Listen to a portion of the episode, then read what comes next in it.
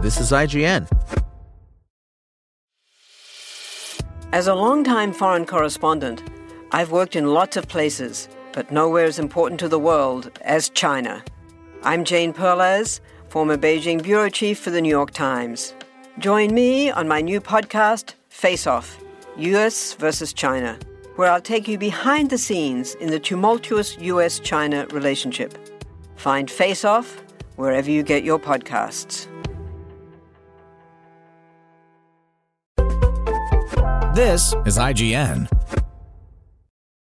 Vampire Survivors Early Access Review. Sometimes the simplest, silliest games sink their hooks into me and don't let go even while bigger, flashier options cry out for my attention. That was what happened with Vampire Survivors, a weird little early access game that started blowing up on the Steam charts despite looking very much like the hundreds of other tiny pixel art games that come and go every day. What's novel about it is very simple. It's basically a twin stick shooter that does away with the right stick, leaving you to worry exclusively about positioning yourself, while it takes care of firing your ever escalating collection of weapons at the thousands of increasingly spongy enemies that flood the screen. It's a clever idea that works for a lot longer than I expected before its challenge petered out, and one that feels like it has a lot of room to grow. There's no sugarcoating it. Vampire Survivors sure doesn't look like much. The pixelated 2D character sprites seem torn out of a generic and long forgotten fantasy game from the early 90s and are barely animated. With the most interesting part being that some of them do have a nice disintegration effect as they die.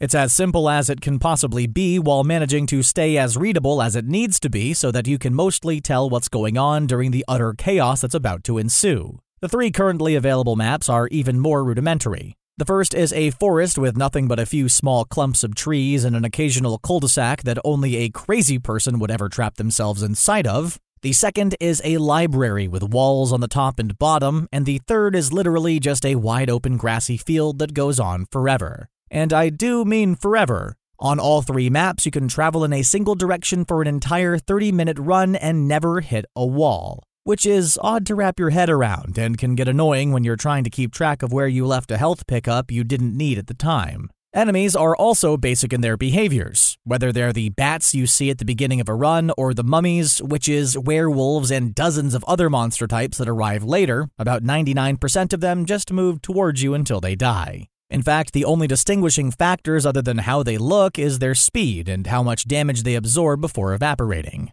They're effectively just heat seeking projectiles with hit points, and most are little more than fodder. None of them shoot at you, which is good because there are so many it would probably become overwhelming quickly. Even the bosses are almost all straight up enlarged versions of normal enemies with bigger pools of hit points. There's not a special ability among them. That last 1%, though, is more than welcome when it shows up. You'll see occasional swarms of fast moving bats or ghosts that cut across the screen. They die quick, but if the screen is crowded, they can push sturdier bad guys into you. Sometimes you'll be encircled by extremely durable plants that slowly close in on you. And once in a while, exploding enemies will charge you. Vampire survivors could use a lot more of these enemies with distinctive behaviors, because for most of each run, it can become pretty monotonous to stomp all over more of the same. When you first start out, Vampire Survivors is extremely tough. I rarely made it past the 10 minute mark in my early runs and it took quite a few attempts before I made it all the way to being killed by Death himself at the 30 minute mark.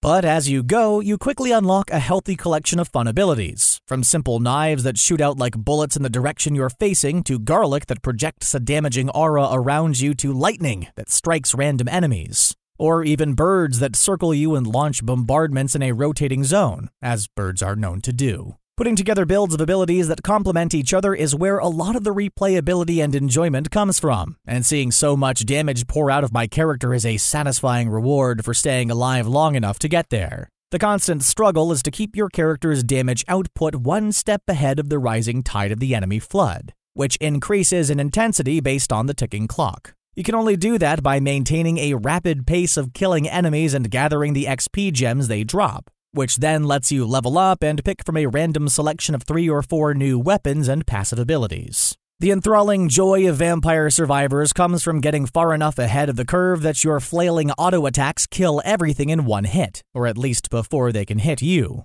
turning bad guys from threats to tasty treats that you run straight into. It's very much like the sensation of being Pac Man high on power pellets as he's chomping on ghosts, but without any of those pesky walls, and the ghosts don't have the good sense to flee in terror. If you fall behind, on the other hand, Vampire Survivors turns into a bullet hell style game of dodging and weaving, desperately hoping for a screen clearing power up to drop and even the odds before your health is drained away, which can happen extremely quickly if you're not careful. A big opportunity to leap forward in power comes from killing bosses, which rewards you with a treasure chest that can contain one, three, or even five random upgrades for abilities you've already acquired. This is also the only opportunity to unlock evolved versions of your weapons, which only become available if you've chosen a companion ability. For example, the magic wand can be upgraded to fire continuously if you have the empty tome, and learning those combos becomes essential to maximizing your firepower. The way your abilities combine isn't as full of delightful surprises as the combos in something like The Binding of Isaac, but there's plenty to experiment with.